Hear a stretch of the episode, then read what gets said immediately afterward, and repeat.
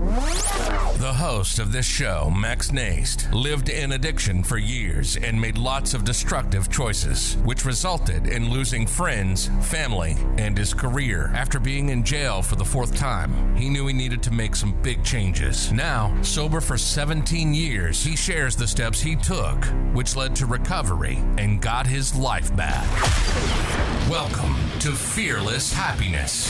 19.7 million American adults have battled a substance use disorder. 38% of adults have battled an illicit drug use disorder. But no matter what the struggle, no matter the challenge, you can overcome anything and become successful. Max and his guests share experience, strength, hope, and faith. If it's PTSD or military related, trauma, physical, verbal, sexual addiction, alcoholism, you can accomplish your dreams. And with this show, we help others be fearless in their pursuit of happiness. This is Fearless Happiness, and this is Max Nast. Welcome to the Fearless Happiness podcast. We have a wonderful guest with us today. She is going to be amazing. I just know it. I've gotten to know her through Facebook, through our group called Apex. And you know, as you have noticed, everybody, that a lot of my interviews lately have been from this network because they're just amazing people who have known both sides of the coin, as they say, or both ends of the spectrum. They've gone through challenges, have learned how to overcome their challenges, and now are doing what they love to do. So, with no further ado, Dr. Nicole, you introduce yourself, please, and let the uh, audience know who you are and what you do. Sure. Hi, Max. I'm so excited to be here.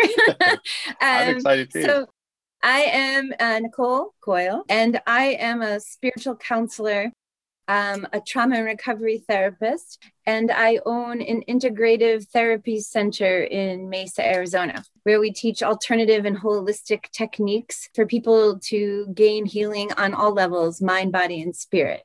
That's what I'm doing today. Well, that's awesome. And I'm glad you mentioned that because, like, over the years, and I have to admit, I was stubborn in the beginning, right? So, when I first became a substance abuse counselor, you know, coming from the 12 step background, which don't get me wrong, I'm very grateful. It's my foundation. It's helped me get to where I am today, right? With this September coming up, I'll have 18 years clean and sober. But I was one of those guys, I have to admit, where like, if you don't go to meetings, you're not going to stay sober and blah, blah, blah, blah, blah, blah, right? And people would look at me cross eyed, like, that's not the only way because I was so on fire for what saved my life, right? And I got Absolutely. it, right? And it was part of the process. But as I've grown as a human being and in my recovery and have even done what the big book has says, there's parts in the book that say, you know, look outside to religion or to see where they're right, which which I have learned and which I think has helped me grow as a human being. And that's why I approach my clients nowadays, right? Because in the beginning, it was you will go to meetings, you will do the 12 steps, or Right. you know, Yeah, and- absolutely. and they would fight me like i don't want to do it you know I, I don't like it. I then i'd always ask them well have you done it? And they would go no. And then how do you know you don't like it or that that doesn't work? But now I, i'm like you like you said you know even though that's my foundation i always tell them let's work on mind body spirit. That way they don't hear oh he's going to send me to a 12 step meeting right? I let them come up with whatever that is going to look like for them. Whether if it is 12 steps, then yes, I will hold you accountable. You said you wanted to go to meetings, so you're going to go to Right. meetings you're going to go do the Buddhist 12 steps, then you're going to go to that, you know, or you're going to do smart recovery or whatever. So let the audience know, like, give them the, a little bit. If you don't mind, you can go as deep as you want. You can go however. Let them know what has happened in your life because you said something to me that that I'm sure will catch their attention. You're a trauma therapist, right?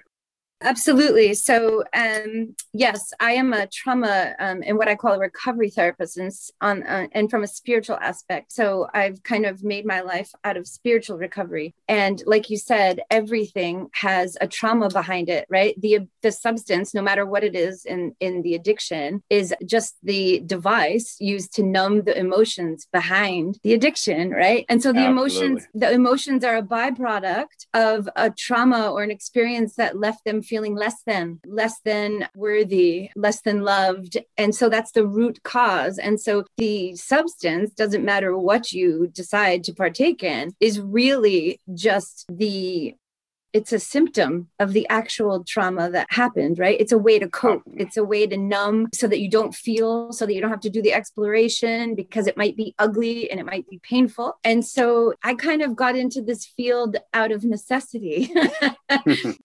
I had a at a very young age, well, uh, 17, like in high school, I had some sexual trauma happen to me. And so, unfortunately, I was kind of this obstinate, very self sufficient, very hyper independent young person. And I didn't tell anybody. I took it upon myself to figure out how to take care of it. And so, this will be the, if my parents watch this podcast, will be the first time they hear this. But because I'm 50 now. And um but um yeah, so I just kind of like started seeking out ways to get help for that so it didn't sit in me the longer it went like undealt with, the worse I felt. And I ended up getting very, very depressed. You know, I struggled with depression um, at a young age. But when I was in high school after that, I fell into deep depression in college and, you know, had to seek out ways to deal with that without telling my family too. You know, you come from a family where unfortunately back then mental health was st- very stigmatic right like there was we don't mm. go to therapists right like right that means there's something wrong with us, you know, or there's something wrong with the family. And it was such an odd kind of opinion to have about something that most people struggle with. I mean, I don't know a person anymore that hasn't struggled with depression or knows somebody who has. And so to treat it in such a way that it's um, taboo or shameful kind of um, really pissed me off back in the day. Oh, and I can so, imagine. I know what you're what you're talking about. You know, yeah. like to give you a little bit of example, same thing. Like coming from an Asian background, like I'm Dutch Indonesian, right? And and working in mental health and working with the Asian population and you could see like the older generation if a young person was talking about them feeling depressed you could just see the look it was like for them it was doing that fingers on a chalkboard like no yeah, yeah. you don't mm-hmm. do that so i like you I, I, I we didn't talk about it in my family either but i'll let you go because i did i know that anger you're talking about it's like yeah. hey i feel like i want to die and yet right. you don't want to talk about it like wait right, a minute exactly. what's going on here yeah like i'm in the darkest place and nobody wants to hear do you know what I mean? Nobody wants to reach out because we don't go there. We just put everything under the rug and pretend it's all fine and happy, you know? And then we trip over the elephant in the room like every day, you right. know? But yeah, so it just led me down a few paths. Uh, it started my spiritual path very, very early, about 21. I ended up going to a, a, workshop with a gentleman named John O'Donohue, who was a Catholic Irish ex priest.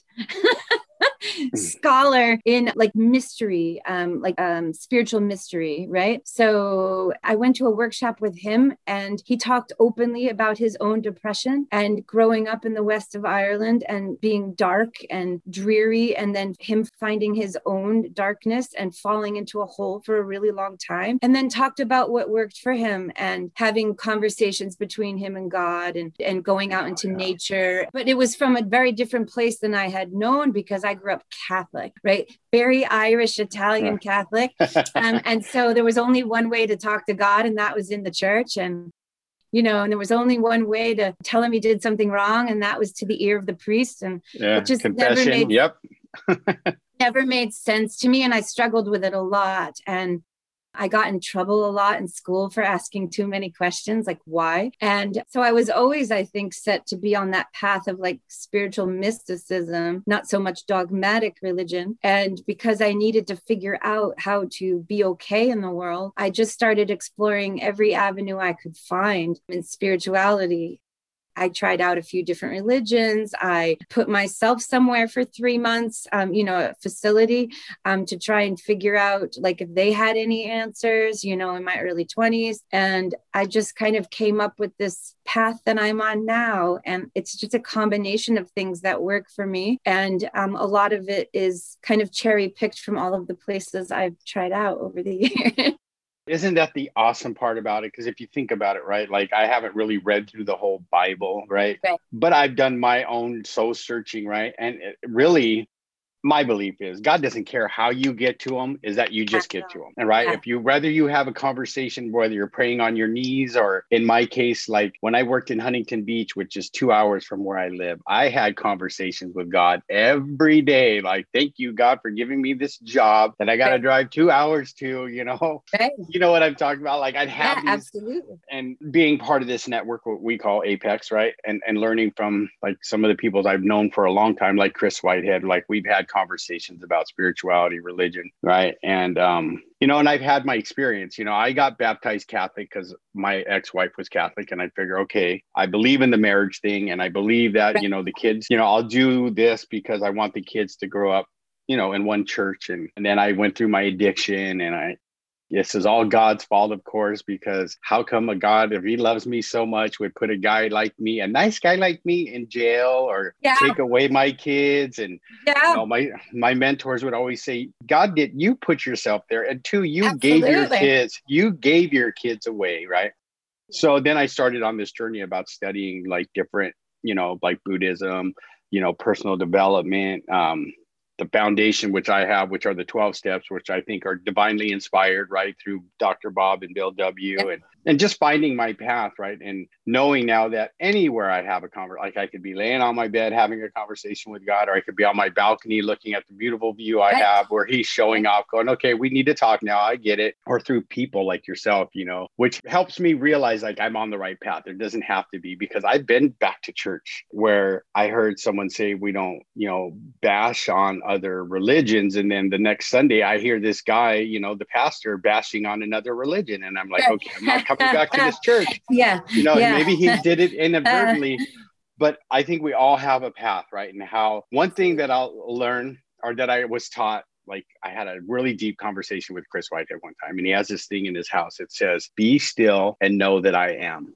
And I live by that now because I know wherever mm-hmm. I go, you know, I either get signs from my mother, uh, from God, my brother, my sister, my granddaughter saying, You're right where you need to be. You're okay. Just keep on the path. Don't stray from this path. And yeah you know it's interesting to hear because you i know you've done some deep study into this stuff so i want to hear some yeah. more about like how you like we talk about the trauma right and, and, everybody always has to think it's something like i mean anything traumatic is bad right? And it's yeah but it doesn't have to be like this huge catastrophic event right? Like right good you got you said what i wanted to say so let people know i mean any like what you went through what you kind of described that to me is a catastrophic event like nobody should have to go through physical emotional physical or sexual abuse or trauma you know what i mean? Like anyone who's a parent will will say I look at my kids and my grandkids and I'm like, if somebody hurt them, like that's the thing, I, right? You know, would yeah. I be this spiritual person that I'm talking to Nicole, Dr. Nicole, or will all my old behavior from the streets come back and like we're on the hunt, yeah. you know? Yeah. But um it's interesting to see what the, my guests talk about because I learned so much from you. So I'm I'm ready to learn some more. So go ahead, doctor. So trauma, you know, like we said, it doesn't have to be catastrophic. It's any any experience that left you feeling less than. That's my definition. Any experience that made you feel less than you were worth. And it could be a word from a stranger and you took it on and you let it live in you and you made it a home and you nurtured it and over the years it became part of who you were and it became part of your identity. And you know, the unwinding then of trauma is to remember who you are and let all of the opinions of everybody else fall away so that you know the person that god designed and created can shine rather than all of the other people's opinions and uh, words of negativity or judgment. And so yeah when i was young i just kind of continued along that path. And interestingly enough you said that about like having kids and grandparents and that is the number one reason why i didn't tell anyone in my family is because i was so afraid of what they might do right like they'd find the person and i didn't want anybody to get in trouble. And i thought well i can handle this. And i can and i did. And you know and now if you ask me you know 33 years later i have come to a place where i can see that it's a blessing I mean, that's an odd thing to say about such a crappy event, but you know, I took it and then turned it into power and turned it into strength and then lived right. my life in a way where no one was ever going to dictate what I did, what I said, how I lived, how I walked through the world. And I have failed that a few times. You know, I found myself in a couple of other abusive relationships, which is so interesting. But I think they show up because the trauma wasn't completely healed. And when you find yourself in a similar situation, I always say it's like God shining a spotlight and going, there's a little bit left. Do you know what I mean? Like there's, a, there's a there's a tiny bit left and you need to work that out. Otherwise it's going to follow you and it's going to stay and it'll keep showing up, right? There's like a phrase by a Buddhist nun, Pema Chodron, and she always says, oh. we will repeat it until we repair it. Yes, so, I love her. She's yeah. such a wise woman. Oh and, but gosh. I've heard that, you know, and that's probably where my mentors got it from, you know, that yeah. not told me, you know, it's program, only program or you're going to die, right? Like that's part of your, your process, right? You got this right. foundation. Now go out in the world and find yourself and make sure you, like when going through the steps, for instance, like when I did my first fourth step, right? It was only a page, maybe three quarters of a page, right? If you could have seen my sponsor, because I look back, I laugh at, I can laugh at it now, right? But he looked at it and then gave me this look like, really? That's it. you just, yeah, you just been running the streets for nine years. You just came out of jail. You were looking at a three-year prison term, and this is not a four-step of someone who just right but you know i was like yeah because i still i held like you said what would he think if i let all these secrets out like i know i need to heal but i'm too afraid to let this man know because really I just met this guy, you know what I mean? And they're saying I, I have to get a sponsor, you know, and he was the one most like me, but still I had that old thinking, like I'll tell him this, but I'm not going to tell him that. I'll tell him that, but definitely not this. Right. So as a result, you know, I have four relapses while I'm in that facility, while I'm in that place. Right. And I'm not getting it because what I realized was I was looking good. Right and there's a saying in the program, right? I can save my, you can save, you can't save your face and your ass at the same time, right? right. I you can't. talked about, you talked this about this before and it's, and I didn't get it until that last relapse. Like, and it was yeah. probably not even the worst one, right? Probably the least of all four, but I felt the worst. And then I got it, like it clicked. But we either are afraid to tell people because like when you said someone will get in trouble, right? Oh, like oh, yeah. this, you know what I mean? That's our thinking, though. I get that, right? Because yeah. like this happened to me and it's horrible, but I don't want them to get in trouble because or what because of my people might think or right. right. You know what I mean? And I just I got that I remember like going through life like that. Like even in the early recovery, was like I don't want to say anything because this person might not like me after I like con- you know confront them or whatever. But then I realized that all those amends and stuff I had to do were for me. It wasn't yeah. for the other person. It was to clean my soul, Absolutely. as they say. Absolutely. And, um, you know and I, I love being on with like-minded people like yourself because i learn so much because you you have you've been doing this quite a long time and i get your perspective from you know the female yeah. perspective and trials and tribulations as say as you've gone through right? Because everybody's different but yet if we listen close enough a lot of us have the same story. We just found the solution through a different means. And if we can bring people together and go like you're not alone it makes it a little easier. So i appreciate yeah. what you do because i know you're helping a lot of people well, you know, and but it came out of like, I don't want anybody else to have to feel this way. Do you know what I mean? Where you feel mm-hmm. like there are no answers, there are no solutions, you don't know who to reach out to, you're afraid to tell people because you're afraid of being judged. You're ashamed, right? Like, no matter what it is, if it was mm. traumatic, you feel ashamed, even though that's the craziest thing to feel ashamed, you right. know? And um, because it was something out of like especially like any abuse like it you didn't cause it you know what i mean so like to yeah. be ashamed of it is ridiculous or even addiction to be ashamed of it it never made sense i have family members who you know have gone through addiction and recovery and relapse and recovery and relapse and recovery and just watching them is like the shame weighs like I mean, like the heaviest shroud on them. And it takes all of the life force out of them. And there was like this thinking, okay, like what do I do for others to make them realize that there is no shame? That telling your story, like in all its unedited versions, is the strongest thing that you can possibly do. That it takes such strength and fortitude to say the truth about what happened to you, and that there's no shame, that it is just the most powerful thing you've got in your toolbox. It's the biggest weapon you have in your arsenal is the truth. Right. Because as soon as you tell it in all of the details, this weight kind of lifts off of you and you feel free. You don't have to carry around all of those stories. You don't have to carry around the versions you told that person or the version you told this person because it's a lot to keep track of. Absolutely. Right. And I'm it's glad like, you said that, right? Because everybody has their path to that. Like for me, it was that final, okay, I'm going to do whatever you need me to do to stay sober, God. I, I if God would have said, Max, you're going to hop on one foot, you're going to rub your belly and pat your head, done it. I would have did it, right? Yeah. So when I did that four step the last time, I let it all out, right? And like you said, I always likened it to, okay, I've been carrying this silverback gorilla who's got me in a chokehold for years, right? Right. And as soon as I finished that, it was like he let go and he said, like, you're going to be okay now. And it was like I could stand up straight and go, okay, this may sound silly, but I carried that guilt and shame. Like I'll tell you, as a counselor, and my experience is 13 years in the treatment industry, the drug and alcohol. That is the biggest thing that keeps addicts and alcoholics Absolutely. stuck in their addiction Absolutely. is that guilt and shame of Absolutely. not being able to tell somebody something because they're so, you know, or it just, yep. it's such an overwhelming feeling. It keeps them in their addiction, right? Because yep, you said it early, they don't want to feel it. It's such a crazy feeling. Like, in order to heal something completely, you have to make peace with all of the things that you've done up until that point.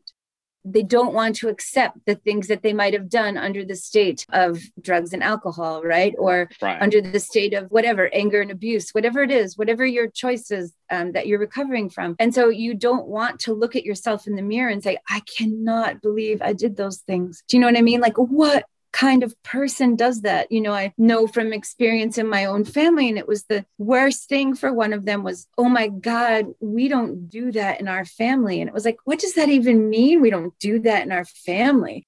What kind of family doesn't have um you know people who struggle like with drugs alcohol like whatever it is shopping right. gambling you know what yeah. i mean? Like what is it what kind of family? That's a we we've already put a judgment thinking our family was going to judge us but we didn't even give them the chance to like open their arms and help us heal and exactly. I realized that from my own, I didn't give them a chance when I was young to help me heal, to want to be part of my process, to maybe change the story that I had already created in my mind, which was like, oh my God, my dad's going to kill that guy. Right. And my mother is going to think she did something wrong. Right? right? Like, what did I do wrong? And it's like, but we've taken everybody else's shit on, on top of our own. And then it's hard to climb out from under that. Right. And then pile that. it on with shame and guilt. Jesus, that's a no win situation. I'm glad that you said something to that effect because it's true, right? So I'm going to give you from my perspective and then you can maybe help me out, right? So I had, there's still some stuff I carry, right? Without even knowing it. Like, right. it comes out in the things I say. I realized in the last person I, I did an interview with, who I interviewed, right? She pointed out, she goes, You still carry some heavy stuff. Like, she heard it, right? And I'm like, Wow, I thought I got rid of it, right? but you know, it's true though. I got to keep telling myself, you know, okay, for instance, when I was in my active addiction at its worst, right? I didn't see my children. I think it was, I got to get the time right, but it's about nine years where I did not see them. And they literally, Dr. Nicole could be in the house next to me. Right. But that guilt and shame, I'd right. either wait till they went to bed and then I'd go do my thing, right? Or I'd wait till they went to school and they, you know, my ex went to work and I could scurry off I carried that, right? And and there's other things like that have happened that I think about that happened in my childhood, like being made fun of by my own mom and an uncle when I had to break out a calculator because I couldn't do a math problem in my head. You know, something like that even. Sure. You don't realize that how much that affects you when they're looking Absolutely. at you like because I always got compared to my father, who I guess was a math whiz who taught himself math, was an electrical engineer, so he okay. knew all about but yeah. I'm learning now it's like, you know what? I'm not them. I'm me. I have to stop that, right? And I have to literally have that talk like, Max, you need to stop saying that stuff. Absolutely. But like, what, how do you take, like, say you're working with a client, like, give the audience like how you would work with them to help them overcome those blocks or those challenges that keep them stuck in that that guilt or that shame that they don't even realize they're stuck in. Right. So I take a few different techniques. So the first one, especially if there's like layers of trauma and layers of guilt, layers of shame, um, and you need to let go of it, and you're there's all of those judgments like running around in your head. The first thing I ask is that you write a list of all of the things that you think you are that are negative, awful, right? It's like just write them all down. All of the voices that you hear, write it, write it down. I'm unworthy. I'm unlovable. I'm bad at math. I'm all of right. the things that we ever heard from anybody else and write them down. And then read them, replace I, then you replace I with some random name that you choose. Okay. Right. So if it was if I said, I am unworthy, I am unlovable, I am not deserving of success, right? So then I would say, well, Mary is unlovable and Mary is not worthy and Mary's not deserving of success. Or put a relative's face to it, which is even more interesting. and then ask yourself, would you ever say that about anybody else? Would you ever say those things about anybody else? Right. That's because we speak we speak worse and more unkindly to ourselves than we would ever a stranger in the street. We say the most horrific things in our minds to our own self that we would never verbally speak out loud about another human being. I mean, I most people. You're right. I've done groups like that where you're supposed to say something nice about someone and then something good about yourself. And you know, I would get to that point and people would go, I got nothing good to say. And I go, why not? It would get them to think about they could say something nice totally about to a stranger sitting next to them, but about themselves, they, they go, I have nothing nice to say and then you know that would be the work that we did in that group and i'm guilty of it. I know i did in the beginning. I couldn't say anything nice about myself right? Because you're judging yourself for the shit that you did that right. ended you up in a recovery center and in prison because you're judging yourself. Instead of just saying like i'm a human being and i made a mistake. I'm a human being. I made a mistake. But like look where i am now. I chose differently. I did the right thing. I did i went on a different path I'm on the healing, you know what I mean? On the healing journey. I am not that person anymore. I right. am different. But we see ourselves through the lens most times of the thing that we did that was the worst in life. We're constantly judging ourselves in the present from our past. Always. You're always seeing through the lens of your past in your present. And that is what you predict your future through, too, until you can heal that thing that caused you to look through this distorted lens. Like you said, the first, you know, you heard that you were made fun of because you couldn't do a math problem because you needed a calculator. Well, that's a scar. No doubt about it. You know, that then there's stuff that builds upon it, builds upon it, builds upon it. So it could have been about math the first time, but then maybe you felt the same feeling that you did that first time when you couldn't do something else perfectly. Do you know what I mean? Because they're directly yeah. related. Right, right, right. The event is irrelevant. It's the feeling you felt when the initial experience happened. It right. not the event, it's the feeling. Because it takes less than three seconds for that feeling to go in the body, the body to feel the feeling, for it to send a signal to the brain. And now you have a pathway built literally. So now every time the body goes, Ooh, we know this feeling, hmm. it goes back to that event and it takes that reaction out of a file and it gives you the same reaction, even though the players are different and the experience is different. And that's how we have to learn to change, right? Like, luckily for me, you know, I took my recovery serious and that I had a mentor who never really told me I had to do things right, but he'd always show by leading by example, correcting me when I would come up with the same thing like, dude, you can't change the past. Like, why are you beating yourself up? Like, stop. And one thing that helped me get over that, but I mean, you know, I'm still a work in progress, but one thing he always told me, especially after the last relapse, he goes, Look, God's forgiven you, forgive yourself. You're not God. So if he can forgive you, why can you not forgive yourself? Right. And we'd have conversations and I would like, okay, he's right again. You know, he's right. Yeah. yeah. You know, and he'd always say, like, God has no grandchildren. We're all his children and he doesn't make junk. So so why are you thinking that you're junk? You know, because right. remember, he didn't make junk and you know, it's little talks like that that would help me along. And, and then meeting other people, of course, who are where I would want to be. And, you know, they would tell me the same thing. And, you know, like reading that book, The Power of Now. how he talks about our happiness right now is going to be gone because it's already gone. Like it's right, already it's in already the history, gone. right? Yeah. That's right. And I, you know, I had to read that some of that stuff over and over, and I finally get it.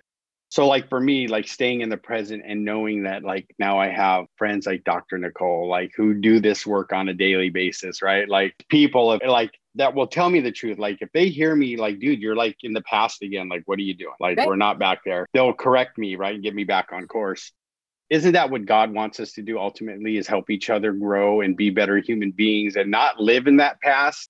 Absolutely. And and how are you honoring God?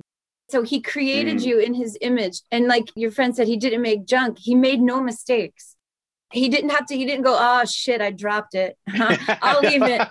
I'll just right. send it out that way." You know what I mean? That's not what he's right. doing so when he created each of us he created us in a very you know um, very distinct uh, designed purposeful well thought out plan and so um, how are you honoring that image are you living up to your potential? If you're living in your past, you're not living in your potential. You're also not living in your purpose because purpose and potential don't live in the past. They live right. in the moment of what can I do right now to get myself moving forward? How how can I keep going along my path? How can I take beauty and love and light out of each moment of every day instead of focusing on the darkness or the things that might happen, right? The mistakes that I might make, but the mights are like they haven't even happened yet. We worry so much about them. Right. They cause us so much anxiety. So, how are you honoring yourself by living the purpose that God placed in your heart when He created you? That is, you know, that's my that's my touchstone every day. Like, am I honoring that, or am I living from a place that's smaller and less than? And if I'm living from a place that's smaller and less than, then I am living in my past. I am living in my trauma. I am not owning who I am right now because some part of me doesn't believe it. You know what I mean? Right. Um, and so for me, what I do is part of the work that I do is the quickest way to judge if you're in your past, your present, or your future is your breath. How are you breathing? Right. Right. No, it's so true. If you're breathing in a very hastened, quick manner and shallow in the upper chest, you're probably anxious, in fear, or worried. I mean, it's proven, right? Scientifically, we right. know that when you breathe in a specific pattern that you're breathing from worry and anxiety. And so it's the first thing I'll check if I feel off center or I'm not on the path where I feel I'm straying and I'm going into the place of like, oh my God, I suck today because I didn't have as many wins as the other Apex members. Do you know what I mean? Like, I do. Go there. I go there, you know? And so, yeah. So, what I do is, you asked earlier when I said make that list of things that you think you're horrible at or the judgments that you have upon yourself. Sometimes it's painful to go there for people. So, we don't even start there. We start with the breath because no story has to be told. We just have to learn to breathe properly in order to create new neural pathways in the brain so that we mm. can break habit and we can break addictive tendency and we can break habitual patterns of living that have become comfortable and safe for us, right? So right. we we know the brain likes safety, it likes predictability, it likes pattern. And so when we start to embody the purpose that we were put here for, the brain freaks out because that's not the way we lived up until the moment, especially if we're in recovery. Right. And so when we when we try to be something new, actually it's not really new, it's just who you are, letting all of the junk away. The brain right. freaks out. And so relapse happens because it's comfortable. The brain knows what to do with that then. We know this pattern. We've done it before we're good now. We're safe. Right. Well, that's what I've shared with clients. I go, you know, it's been proven scientifically, right, through DNA, like us who have that gene, right? It's in our DNA. And like on my side of the family, both mom and dad's, right? It's been proven. But one thing that I didn't understand was at five years sober, I went into this severe depression, right? So I'm clinically depressed. I've been diagnosed with clinical depression, but I didn't know what that was, right? Because I had been masking it with drugs and alcohol for so long. But at five years, I go into this severe depression, right? And, you know, I do what my sponsor, you know, I go to my sponsor, he says, Hey, the book says go get help. So I go to the doctor, you know, I get put on an antidepressant which helped dramatically yeah. for yeah, years yeah. until two years ago when I got off it because I, I felt it wasn't effective anymore. Right. So now this is what I told myself okay, I'm good enough to be without it. Now I just got to find a way to handle these things that come in that make me feel like way down here or just flat, you know, you know, which is exercise, prayer, meditation, breathing, which I'm, you know, still learning how to breathe, breathe right. Yep. I remember when I was doing jujitsu, my instructor would say, Max, you need to breathe. You're turning blue. Cause I'd hold on, you know, like I'm gonna get this guy, but I would always, you know, and um, but I, it makes so much sense what you're saying because this is stuff that I'm learning you know, and I always say better late than never, right? Never too old to learn. You know, I just turned 53 this year and it's like I feel better at 53 than I did at 40. And it's because I've connected with people like you that tell me about these paths like breath work or, you know, yoga, meditation, exercise, right? Before I had my surgery, I had completed 75 hard, which totally refocused on oh, who yeah. I am. That's and, a program, man. and you know what I mean? And, it got me ready for this back surgery. That's why I think I'm healing so fast and, and I'm not having a lot of pain. Absolutely. You know, I'm still just soreness, but you know, the, the typical, sure. like, yeah, I think it, there was a reason I didn't need to do any pain medication when I got home, like right. ibuprofen but like you said you know this this breath work stuff is very interesting to me because it's something that i'm still new at and i'm trying to practice. But uh, if you want to tell the audience a little more about that because i believe it because when i actually sit and practice breathing like from the diaphragm and, and doing that deep, yeah conscious breathing right? Yeah. like when i'm done i'm like oh god man i felt good you know like yeah. you feel like a different person you like totally. you say especially if you've had a day like well what i do right so i'm always dealing with people that are in detox or you know i hear their exactly. stories so i'm constantly hearing the negative right because this yeah, is yeah. where their addiction took them and mm-hmm. if i come home and practice that breathing i can be more present for my family which i need to get better at because i you know the hustle bustle of life i want to just keep going and get stuff done for my wife or for myself or whatever but tell tell I, I think it's very important, right? Because they talk about it in martial arts, the, the proper breathing, right? They talk it yeah. about in yoga when you're doing yoga or meditation, Absolutely. breathing, and how it, it's literally the gift of life and it can yes. help you through anything. Absolutely. So I'm going to so, let you, the expert, talk about it. So um, that's how I found breath work, right? I became a yoga teacher like in my early 20s and kind of did that. However, um, I found other um, spiritual practices that were focused primarily on breathing and they were considered yoga, but there was no physical posture in them, which was really interesting. So I now do something that I call Thrive, which is called um, Tools for Health, uh, Recovery, Immunity, Vitality, and Empowerment. And it's breathwork based, it's breath and sound based, right? So, breath, there's a phrase in um, spirituality that says, breath is the king of your mind whatever your mind is doing, your breath will follow the pattern. So if your mind is focused on fear, your breath will um, be fear filled. If your mind is filled with anxiety, your breath will be filled with anxiety. So in order to change what's happening in the brain and in the mind, we have to change the way we breathe. So most people, if we ask them to take a deep breath, they would breathe and they would up into the upper chest. Right. Okay. So that's only one third of the space of a full breath. A full breath means I fill my belly first, and then I fill my chest, and then I fill up to my throat. And that is a complete, full, proper breath. And so when you do that, you are flooding your blood with oxygen. And when you flood your blood with oxygen, you're flooding the brain with oxygen. And when there's increase in oxygen in the brain, you have more mental clarity. You make better decisions from that place because you're not oxygen deprived. There are certain breath exercises that can heal the body. There are certain breath exercises that can, you know, lessen the effects of depression. There are some that heal diabetes. I mean, there's a path of breath for everything. And so I decided I didn't want to be like you. I was on depression medication and I didn't want to be on it anymore because I didn't feel human on it. I felt kind of numb. Um, and I was kind of walking through without being present. Yeah. so my family would tell me, you're just kind of here. Yeah, you're just kind of here. And so I found a teacher at one point in my life um, in 2003 um, who was a breathwork um, based teacher and sound vibration. And I said, I need to get off this medication. And I, and I, and, and I think it's possible to do with this. Um, he said, yep, absolutely possible but you'll need to do it every day like you're taking your medication. Like it's right. like if you're going to take the time to pop a pill down your throat you're going to have to take an hour or two every day and do this practice because this practice will be your medicine. Like you can't miss it. It's not like you know you can miss a day or two here but you'll feel it immediately. And i have to tell you i i once in a while will take a few days off and it's immediate for me. I'm like everything feels low and heavy that day I feel like I'm not getting anything accomplished. I feel like I, you know, I'm not perfect and so judgmental about myself.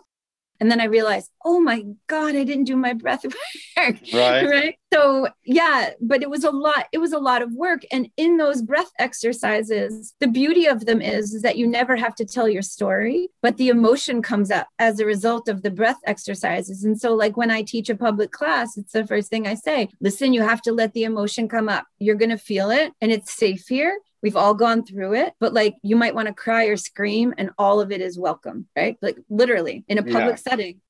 And it happens, you can see it like people, their lips start quivering, and we're just breathing because we're trying to break that horrible pathway that was linked to something traumatic in your life. And I'm doing it on purpose. Like I'm creating this energy on purpose in your body because you need to free yourself of it. Right. And I'm the last stop for somebody because it is so alternative. It is so not on the normal path of healing. You know, what do you mean I can use breath work and sound and sound like crazy person, but you know, or do this crazy breath and and it just is an interesting place to end up. It's like, oh, I heard about this thing you do. Um, I think I'll give it a try because I've tried everything else. And so, right, you know, and it's sad that people, I'm guilty, right? Like everybody wants that quick fix, so they they that's will it. try the stuff that's very harmful, possibly yeah. with many side effects, right?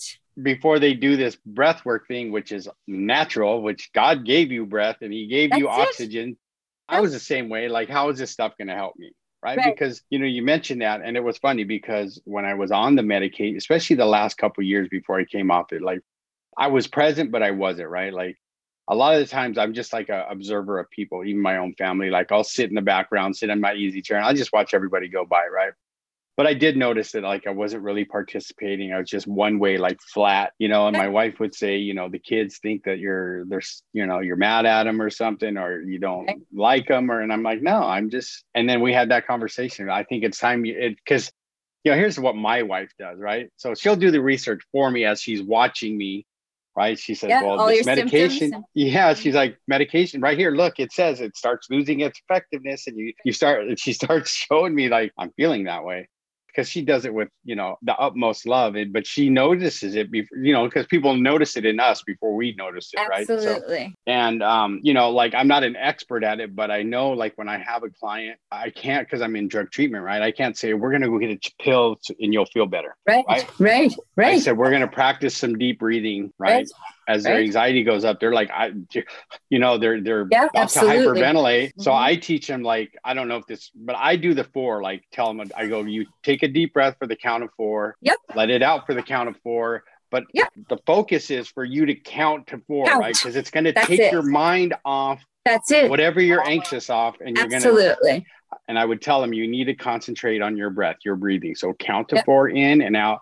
You know, sometimes it works. Sometimes they're in such an anxious state. I have to take them for a walk. Yep. Or I have to take them to the nurse and go, look, they're, you know, they yep. they need part of their medication right now. But I try to do the breath work with them first. So absolutely. And like you said, it's happened to me. Like I've had out of even with almost 18 years, like maybe a thought or a memory comes in and I can feel my mm-hmm. like my heart start to go. Yeah, absolutely. So this is really helpful because I'll teach you a little trick for when that happens with somebody and when it happens with you as well. While we do breath work, we use these hand postures called mudras, right? In yoga, a mudra is a hand posture. And because we're pressing on a, a, meridian point linked in Chinese medicine to an organ, to a pathway, and to a feeling, okay. we're creating energy or redirecting it in the body. That's all it is. And they work wow. within the first 10 seconds, right? So there's a mudra or a hand posture for anxiety. And it works because we're pressing on the meridian point for the pericardium, the sheath around the heart, the muscular sheath around the heart. When you experience anxiety, that sheath constricts and it makes you feel like you're going to have a heart attack. Right. Right. you're like, oh, you yeah. can't catch your breath. this mudra, when we press on this point, it releases the pericardium and you can feel it. And it sounds in your head, it sounds like, and all of a sudden the anxiety goes away. It's instant, right? It's instant. Wow. You have to hold it for like a minute for it to, to be fully effective because once you go into a state of anxiety, your brain starts to release stress hormones into the body. Right. And when those stress hormones are released into the body, they can hang out there for eight to 10, eight to 10 hours. They are detrimental to your organs and your physical health. They break down, right, your adrenal glands. You can go into adrenal fatigue and the whole nine yards they're really bad for your thyroid gland and so on and so forth. So we don't want them to be fully released. So this mudra stops the release of stress hormone oh, so that nice. they cannot affect the body. Right. So it's your middle finger, and you push your middle finger down, and then you press your thumb all the way up towards the top by the webbing. Oh, okay. Like that. That's it. Yeah. And you just press. That's it. It's simple. do you I have do them do it with both? Give me one, one hand. Okay. And if somebody, you can do it for somebody else too. You can be the one pressing if like they can't quite get there. And then do your four breath, your counts of four. And literally within 10 to 20 seconds, it's going away. You see it in their face. It's gone, gone, gone, gone, gone, gone, gone, gone, gone, gone, gone. And just right. hold it for a minute. But it works on yourself. I do it a lot driving in Phoenix because they can't drive here in Phoenix. So I'm constantly being triggered while I'm driving. Oh, I wish I had learned this in Orange County or driving on the five or 405 freeway. I would have stopped yeah. on the side and went. Yeah, and ah, just like sit know. there and breathe and hold this mudra. And so this is called the panic attack mudra. That's its name. So that's what it's for. So that's what I do, just breath work and mudras so that we don't have to talk. We don't have to go into talk therapy. We don't have to do anything else. We just need to breathe.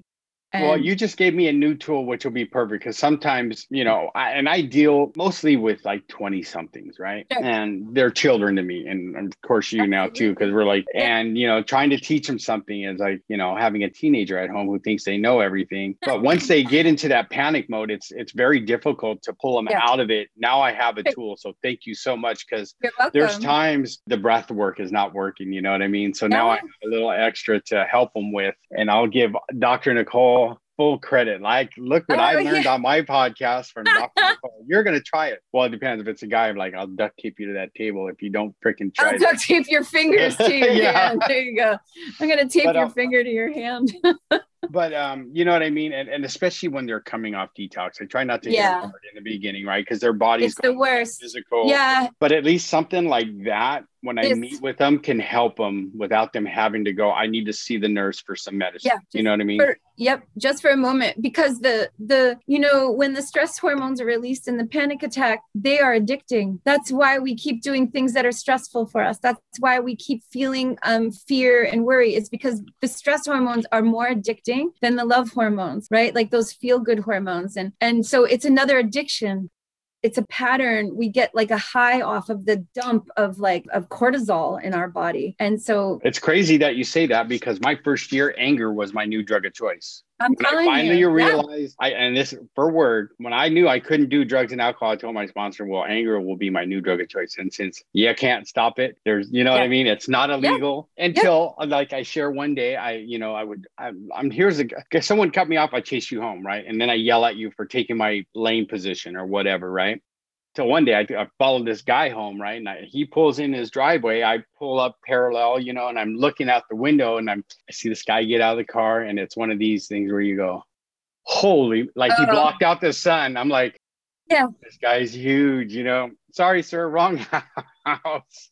but it was one of those things that snapped me like, dude, you got to stop this. What if this was, um, say, a pissed off gang member that, right, yeah, right, with a gun. Or, or someone who just rages when something right. like this happens and pulls out, you know. So I, I, you know, I talked to about it with my sponsor. He goes, Yeah, it's about time you quit that stuff because that's gonna get yeah. you hurt. You know, even yeah. just just you getting that angry is not good for your body. And so I did a couple of things that he told me, and then now and then I practice, you know, prayer and meditation, ask God take this anger away. But you know, that anger is that was so like I didn't realize how addicting, addicting it became. Oh, until after the fact, you know, and yeah. I'm realizing like, wow. Yeah, it's also that's why it's so hard for depression to to come out of a depression because that in itself is addicting. Because there are hormones released in depression that numb us so we don't have to feel anything. And so we're addicted to that feeling of like I don't want to do anything and then like it's really hard to get out of that. And depression itself changes the chemistry of your brain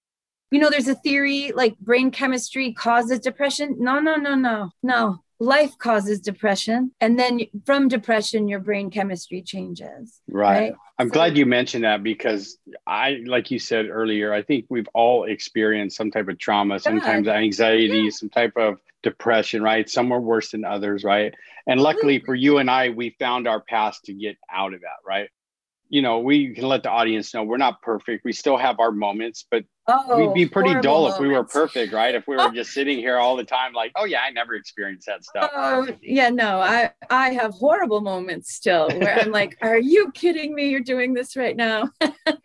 right? You know? but i'm glad you said that about depression or anything like that right? It can become addicting especially too not only because it changes the chemistry in our brain right? But like if we see a certain reaction from somebody and we like it because of what we're going through it will yeah. continue that pattern, right? Absolutely. So one of the things I do with my clients that I, you know, it's it's not a must because they don't have to do it, but I do it with from the get go, from day one. I hand them a composition book and I say, well, you want to not feel depressed or anxious? Here, this is an assignment you can, you know, like Mission Impossible. You know, this is going to blow up in three seconds. you can choose to do it or not. But I tell them, I go, I highly encourage you to do this because it's going to change the chemistry in your brain. And they go, okay, what's that? So it's something my sponsor and my mentors had me do do early on, especially after my last relapse, because everything was so negative in my brain. Like I deserve to be in prison. I don't deserve to be sober. I don't deserve my kids back, you know, all that junk. Absolutely. So I figured since I have them in this controlled setting, this is where I'm going to start it, right? Because they don't get to wander. They can because they're adults, right? Where it's not a lockdown, but you know, in their heads, they can't just walk off or, or they're going to be in trouble, right? So mm-hmm. I, I give them a composition book and I said, here's what you do. You're going to write three things in the morning that you're grateful for first thing when you wake up. So that when you wake up i mean not before before you smoke a cigarette before you go right, to the bathroom right. before you have a cup uh-huh. of coffee right? And i keep it simple three things. And then you're going to write three things before you put your head on the pillow that you're grateful for. And it's got to be different from the am right. the next day has to be different from the day before. I said try that for two weeks and watch how your thinking Absolutely. changes. You know yep. and the ones that do it will come back and go dude that that just you've changed my life like I did something magical. I gave them a magical pill. I know, and it's so simple, but they just didn't think there was anything to be grateful for in this world. Absolutely, and I still do that. You know, it's by my armchair and the yep. is my gra- almost 18 years later because I know it works, right? Especially when I'm feeling stressed out, like what I told you this past seven months of, of losing my work and then not all this stuff, right? I still found things to be grateful for so that I didn't slip back into old behavior and just sit in my bed and go, oh, poor me, poor me, poor, right? Because we have a saying in the program, right? Pour me, pour me, pour me another drink. And that's where I do not want to go. So, right, right, right. Absolutely. Yeah. Which, like you, you know, during the pandemic, pandemic, I own a business that was grouped in with fitness centers. So they kind of made us close temporarily. And then I stayed open and got fined and got um, the police called on me. And, and it was just like, what am I going to do if I can't do this? This is what I do you right. know and i and i got really depressed during the pandemic. And then i realized everyone around me was depressed in the pandemic because they were cut off from the community right? So again you have to find things to be grateful for. Like because i could i went down that path where oh my god nothing's working out for me. Like look at i'm failing. Uh, my business is going to have to shut down. The people that i'm helping normally aren't getting help. You know i lost a few students. They took their lives during the pandemic. And so it was just piling on hence my i'm going to join apex because i need to get out of this like loop of like i'm failing somehow you know? So yeah it happens to all of us no matter this is my work and it still happens you know? Because we're right. human we're human. Absolutely and i loved apex for that right? Because i know there's been posts like by um almost everybody at least one about like do you get jealous of your your peer yeah. successes right and right and i have learned no i just cheer them on right And if I cheer them on, I think Andy Frisella did it in one of his blogs or one of his things that I just read. Like, no, you cheer them on. You don't ever bash on someone because right. they'll remember yep. that. That's it. As yep. much as you Absolutely. lifting them up and cheering them on, right? Because your time's coming. But what yep. happens is, like when you're bashing, then like right. the universe says, no, wait, wait, wait, wait, wait, wait. Instead of the, taking the opportunity to be nice to someone and help them and, and support them, you started talking, excuse my language, shit about them. Right, right, exactly. So, right. Yeah. So that's what I love about Apex, right? And it's yep. like what I love about my my very intimate recovery community, right? That I've grown with since day one is that no one bashes on me, no one bashes on each other. We help each other, right? Because right. that's what I was taught from day one is if you think your life is shit, go help somebody. If you still that's think it. your life is shit, you go help somebody else.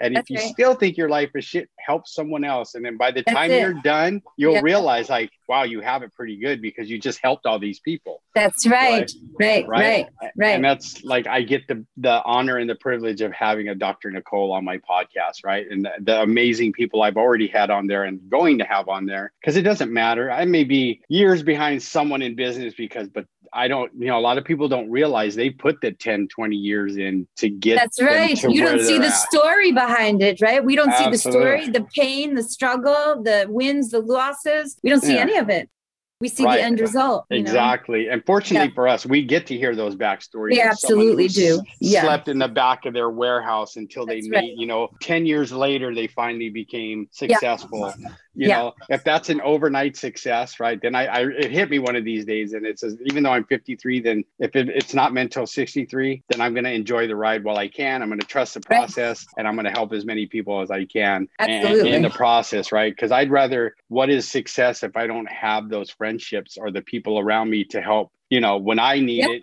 and when they need it so you Absolutely. know um, uh, I, have loved our conversation so far and i haven't even got to answer you the first question i like to ask so in writing my book right you i don't know if you've read my book or heard about it i call it fearless happiness i have so, your book oh, and it's awesome. amazing yes so I like to ask my guests, right? Because truly, we, I've every guest I've spoken with, like, are we really ever going to become fearless? Probably not.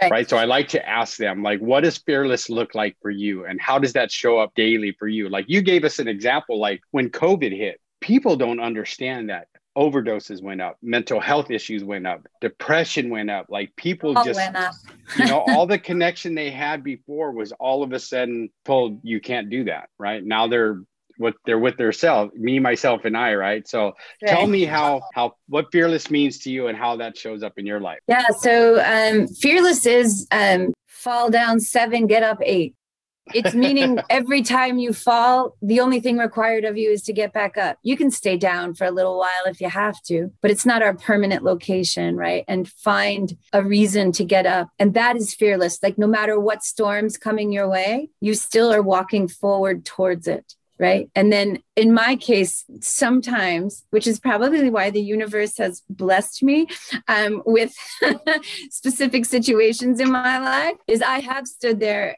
in my worst, like, you know, condition and said, Is that all you've got? Is that all you've got? Because I'm still standing. Right. I got back up. Right. Is that all you've got? So for me, that is fearlessness, is just get back up. You may not know the next step, but at least you're standing. Right that for me is the definition. Yeah. Right. Exactly. And i couldn't agree with you more because and you know now like i said now that i'm a part of this wonderful and you are are part of this wonderful network called apex like no one ever turns each other down. Like hey dr nicole i need yeah. your help due to my CRS. And if anybody doesn't know what CRS, it's called can't remember shit if I don't write it down. You know, like to still have this conversation with Dr. Nicole after like messing up twice, you know, and, and her being messed up. She's yeah, she's being very patient with me, right? But it was my fault. I own it. But you get what I'm saying. Like these are the kind of people I run with. Like they don't go, oh, well, you missed one, so I'm never talking to you again. Oh my gosh, you must be a horrible human being. You know what I mean? But that's the kind of network we belong to, right? And Absolutely. I I feel like truly grateful and blessed that I have like these two, even though they're separate networks that support me, right? And one of my biggest, you know, I got to tell you, like she'll deny it, but she's my wife, right? I've seen her bounce back, you know, from such adversity, right? And like you said, I've seen her, you know, she says, I'm not that great, but like you're still standing. Like I'm over yeah. here cowering and you're helping me up, honey. You know what I mean? It's yeah. like she does, it's like she's so used to it that she doesn't even ri- realize she does it. Like when we lost our granddaughter, you know, two years ago. And then a week later, she's, you know, supported me through almost losing my son to a stroke. I got total admiration and adore adoration for my wife, right? Because she's one of those people who walks the walk and talks the talk. She may not be in recovery, but she knows how to get up that eighth time and go, you know what, you're not going to get me. So, like for me to be interviewing you is just amazing because I know we'll get to know each other more, right? We didn't get real Absolutely. deep on some of what those challenges are, but we at least gave the audience like what's our mantra in Apex, right? Is never stop, never quit, always do the work, right? Work despite. despite, right? Well, it's it's it's just like this guy. He's he's uh, very wealthy. He became he was a, he's a recovery. He still goes to meetings, right? But he's done a few TED talks. Yeah. But his three main principles which I realized this is what I was taught to do, was that he lives by and he attributes his success to because he doesn't, there's no, you know, like integrity, there's no negotiating. This is right. what it's going to be like, right? Our values. Absolutely. And his are, his three top are always be authentic, right? Surrender the results and always do the hard work. And he goes, I've lived by that for like now he's over 15 years over, right? He's probably more like 20, but he's been very successful. And he goes, It's because I kept to those principles. Like right, right. and and that's what I see all of us doing, and, and especially the people that I have the honor and privilege, like yourself, of interviewing is like you stick to these values, these this integrity. Like I've already been through this shit. I ain't going back, so I'm gonna stick to what I know best, that's and it. that's being my best self, being like right. Ryan says, right, the best and most elite version of ourselves, right? right? And like I tell people, all you got to do is get perfect. It doesn't you don't have to be perfect. You just have to give perfect effort, which means you get up every day and you try your best. That's no right. one can fault you for that. It's always progress, not perfection. Progress. Absolutely. Any amount of progress. One step, yeah. one toe, one toe. right as long as it's forward right like like like thomas keenan says small steps forward daily right he absolutely like 10 paces forward daily he just that's right small, steps, small right? steps and, and, like uh, one of ryan's you know mentors who passed this year i think it was or at the end of last year sam bakhtiar who was really big into fitness always said be 1% better than you were the day before. That's all you got to do yep. right? If you do that every day we're going to be 365% better than we were last year. That's right. And last year we're hoping that we're like we're not anywhere near we were last year. Yeah yeah yeah yeah. But you know it's you know like at first it was like so negative you know when i lost my job like i'm like Oh, of course. But then I thought of all the good things, you know, I'm, I'm doing my, you know, I got my podcast going again. You know, yes, I lost a very big mentor and good friend of mine due to COVID in March that stopped me for a while. But it also, you know, one thing he taught me was to believe, always believe that you can do this. And perfect doesn't mean done just get it done. So here I am, you know, and I get to interview amazing people like Dr. Nicole. So my second question for you, right? You're amazing.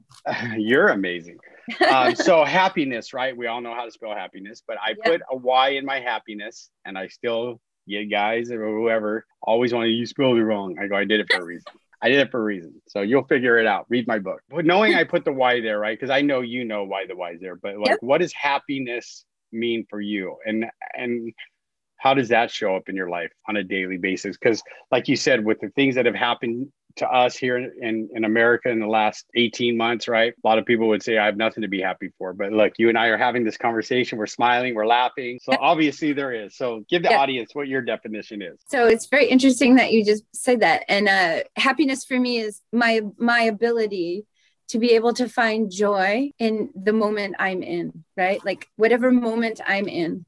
If I can find joy in that moment, something good, something beautiful, something light filled, um, you know the thing to be grateful for then that is how i maintain happiness. And at the same time it's am i contributing something to the world at the moment? Am i contributing light or am i contributing darkness? If at the moment i feel like i'm contributing darkness then i need to shift. I'm not finding happiness right now. I'm in the opposite right now. I'm finding all of the things that are wrong. So it's about just being in the present moment about looking around you and just seeing how blessed you are. First and foremost, you're breathing. Jesus, Mary, and Joseph, you know what I mean?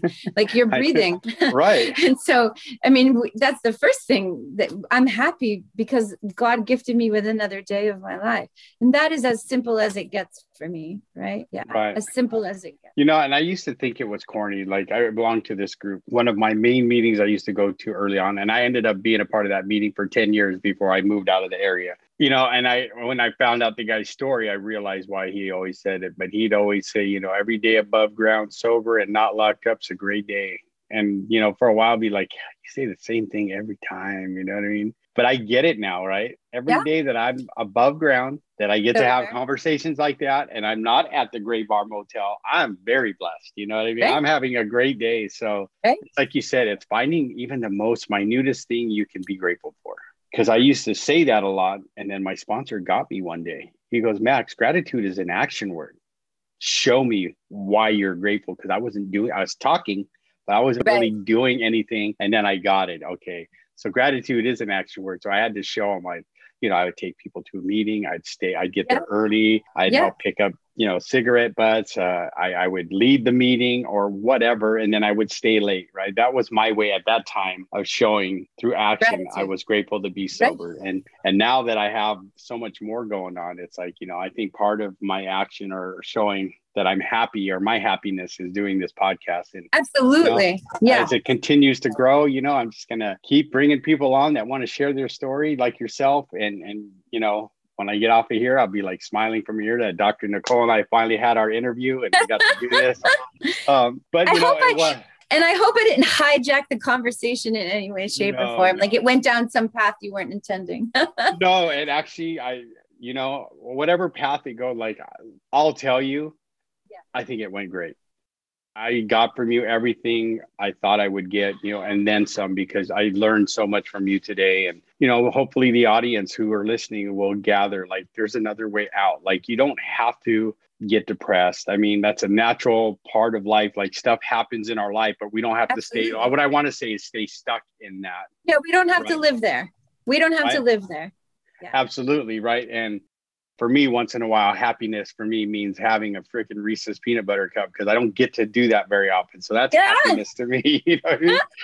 um, but you get what I'm saying. So like, this has been an awesome, awesome. No, you did not hijack. It went. You know, I always say it goes according to God's plan. It went perfect. You yeah. were awesome. I'm so grateful that you came on and did the show. That you you stuck by me and didn't get frustrated with me. There's nothing uh, to be frustrated by. No, but you know, I'm like I'm my own worst enemy, right? Like I'm trying to get back into the swing of work and this and that, and I would for, forget, like, oh yeah, I got that podcast. That's why, you know, now I know why our mentors tell us live by the by calendar. your schedule. Yeah, because then you have it all written down. And I just got one at work, so everything like my clients that I meet with, my groups that I do, ah. my podcast, like everything is written down. And it's like I always used to think I'm not that busy, and when I wrote it out, I was like, oh, you write it down, you're like, yeah. I have a lot to do. I have a full yep. day, right? Right. But I and think that's how we get to be better is through our what we perceive as mistakes, but they're not really mistakes. They're right. just just a speed bump, right? And just, you know, and then we get to shift, we get to detour, we get to change lanes, you know. It's just, a, it's just a part of life, right? yeah, just like life.